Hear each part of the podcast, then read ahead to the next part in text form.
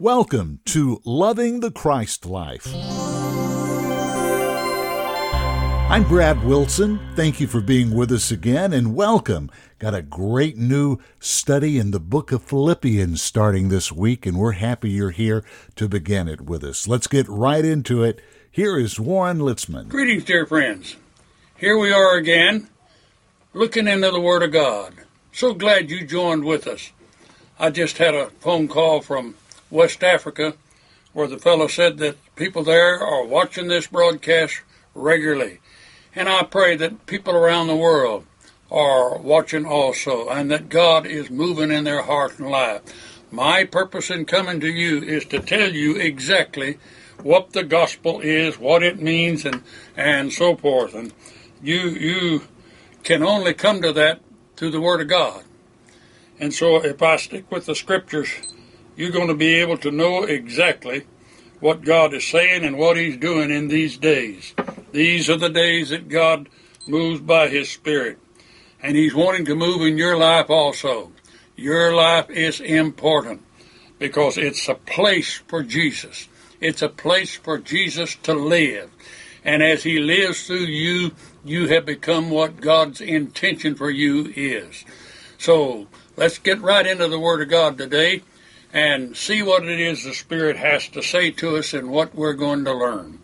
Uh, I'm going to spend some time in Philippians today, uh, that glorious epistle of Paul that has uh, so many of the prime truths that are necessary for us to understand this this uh,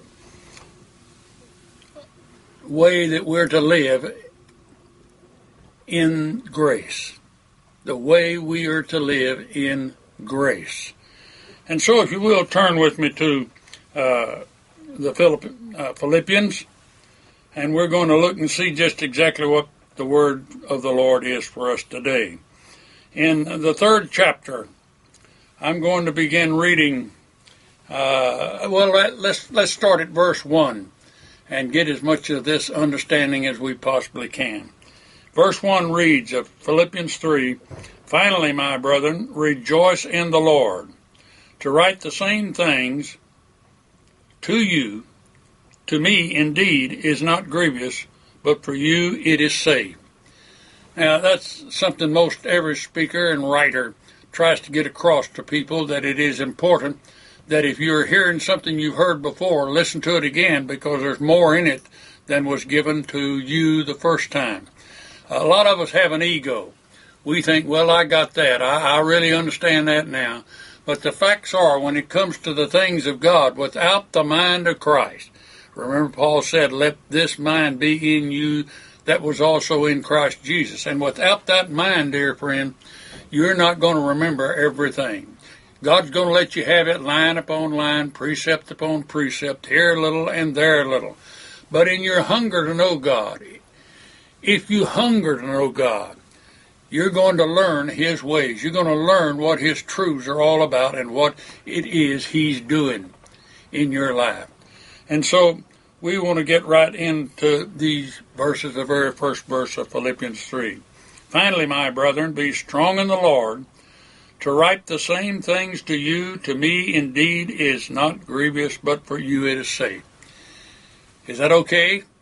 You say, well, I've read Philippians many times. I have too. I expect over a hundred times. I preached from uh, the epistle to the Galatians. But I got to tell you, every time I go into it, I see something new and something greater because that's the way the Word of God is. It is the living Word. It is not like a book that just has all uh, the information needed at one time, uh, needed by the one writer who writes the book. This is written by God, and I have always said that we don't really know what was in the mind of God in many of the things He was writing. But if we stick with it, if we let the Holy Spirit move in our lives, we're going to know what these verses mean, whatever verse means. We're going to come to the knowledge of this, and God's going to bless us because we have waited upon Him to teach us, to teach us. I tell you, great harm is done in Christianity by writers and speakers who say we got it all, we understand it all, there's nothing new. Uh, that's the baloney, I call it, of man. Uh, that means absolutely nothing, and it's worth nothing.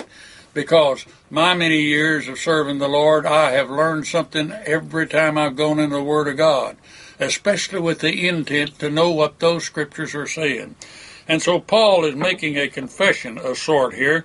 He says it's not dangerous for me to to uh, go ahead and say something I said before, something I've talked about before. His word is, it is not grievous for me to do this, because he said, you're you you you are well well ahead, well well caught up with the things of the spirit. He said, for you it is safe, safe. That's the word he uses. For you it is safe. But he goes into the second verse, and listen to this verse closely. It says, Beware of dogs, beware of evil workers, and beware of the concision. Now, these things he asked them to beware of are very important. They're important in the light that there were people who were coming against Paul's message in this place. There were people who had different ideas. There were some of them who were followers of Christ who had different ideas, and you must you must get it in your mind that there's always going to be somebody with a different idea other than what the scripture plainly says.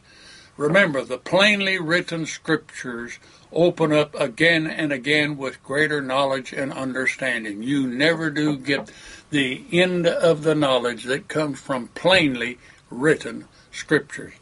And so, with these plainly written scriptures at hand right now, he says, Beware. Beware of the dogs. Now, back in the four Gospels, when Jesus of Nazareth was talking, he called the Gentiles dogs. That's not uh, going on here because Paul is the apostle to the Gentiles, and he would never write or even think a thing like that. But he says, Beware of dogs. Beware of evil workers and beware of the concision. There's always somebody that's going to be against what God's Word says. And this is the way they'll say it. If you were to tell them you're against God's Word, they would argue with you. But the way they get at this being against God's Word is to say something like, Well, I see it a different way. Or I read a book that uh, gave us commentary on that verse, and they said something entirely different than what uh, the verse says. And the verse is kind of difficult for me, so I need to know what somebody else says. These are all the kind of words that are going to get out. These are the ways people are going to talk who don't want to believe what the scriptures say as they are written. And let me tell you, when you read something for the first time in God's Word, you're liable to say, Well, I don't know about that. I can't really believe that. I can't accept that. That's because you haven't grown enough. You haven't come enough into God's plan and understanding of that plan.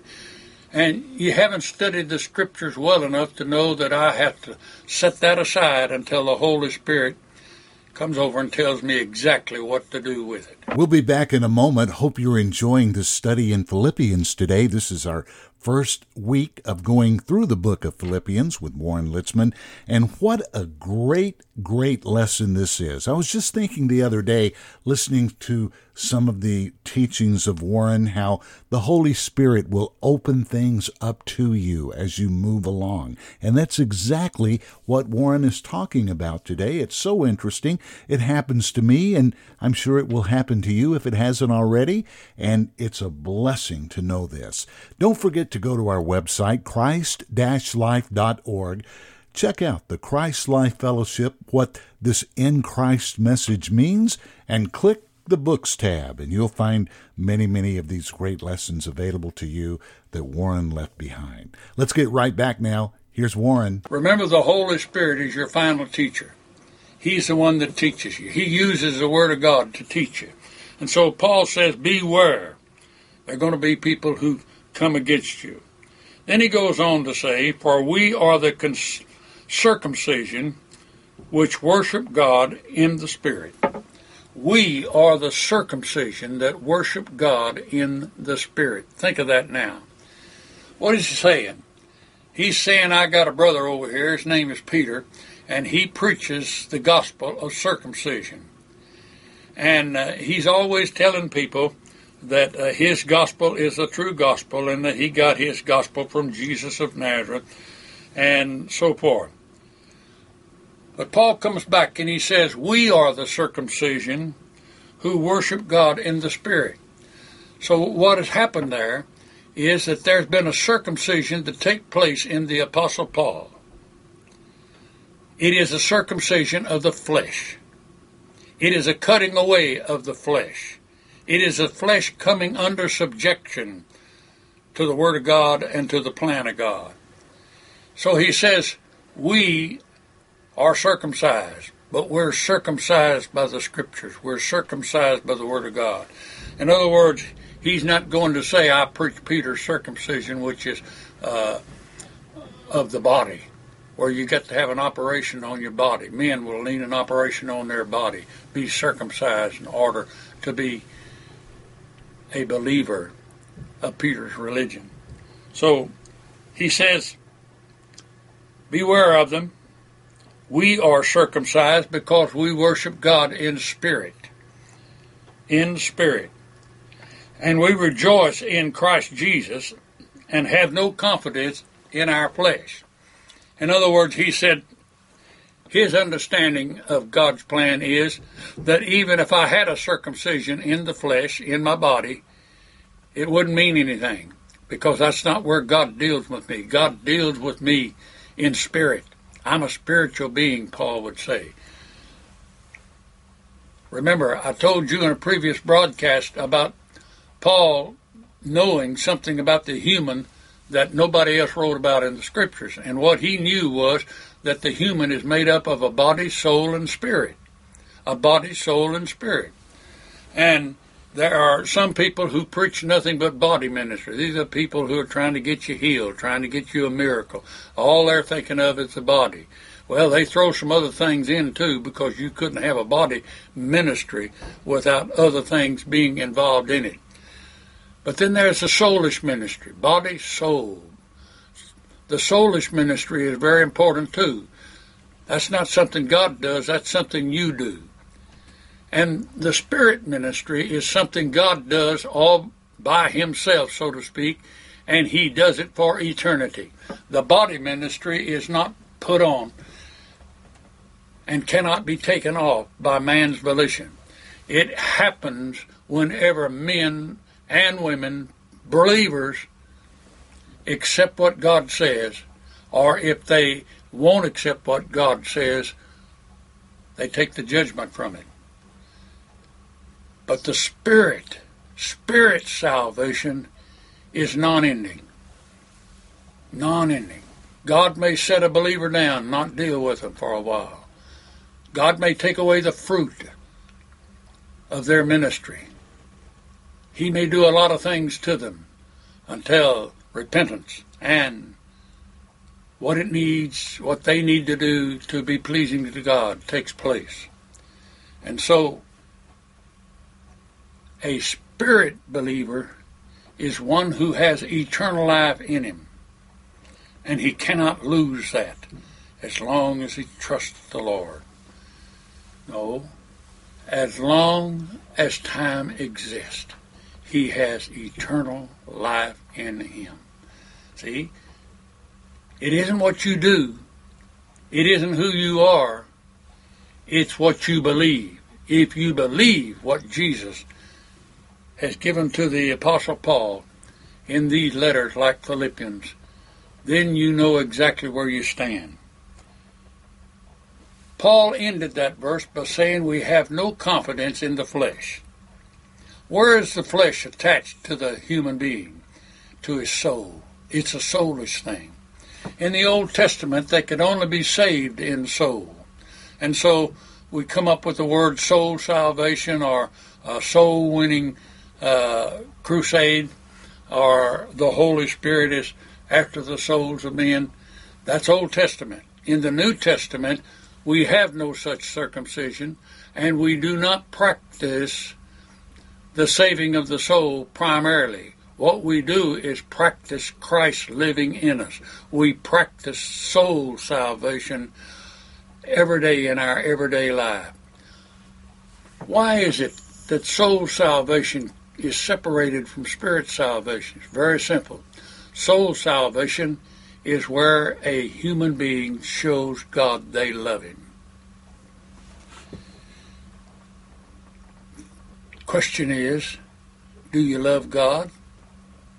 If you don't love God more than you love yourself, then you're never going to enter in to real soulish salvation. Soulish salvation is dealing with mind, will, and emotion. Spirit salvation is something God has to do with, and man has nothing to do with it. When you're born again, God has to do with it. You have absolutely nothing to do with it.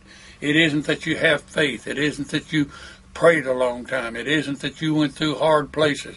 Hard places help to draw you nearer to God. Prayer is important. But listen to me.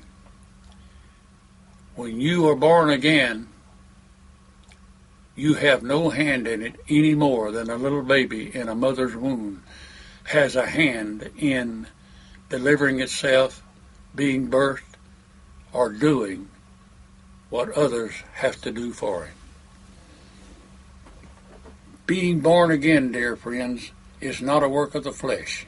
It's a work of the Spirit. The Holy Spirit does it. And when persons when a person is genuinely born again, they have entered into the spiritual realm as they have never dreamt before, into a relationship with God they've never known before. I have much more to say on this, and I'll come back to it in the next broadcast. But for this time, my time is up. And I just want to tell you that if I can help you in any way, I stand ready to do it. I publish a magazine and have published it for 50 years. And I'd gladly send you a copy. It's free of charge. We've never charged for our magazine. But it's full of the teaching on who you are in Christ. If you'd like to have one, email me or phone me and let me know your interest in it. And I'll get one to you. Until next broadcast, God love you. Bye bye. We certainly hope you've enjoyed today's lessons with Warren Litzman in the book of Philippians. It's our first week in this book, and man, what a great, great lesson it was today. Thank you for being with us. We want to thank Robbie Litzman for allowing us each week to go through the archives of the Christ Life Fellowship to find these wonderful lessons. Valerie Hill, thank you for our Twitter account. Tammy Laycock, thank you for our weekly podcast notes. And our thanks to Teresa Ferraro from the Christ Life Fellowship for producing this show weekly. Don't forget to go to our website, christ-life.org. Until next time, I'm Brad Wilson, loving the Christ life.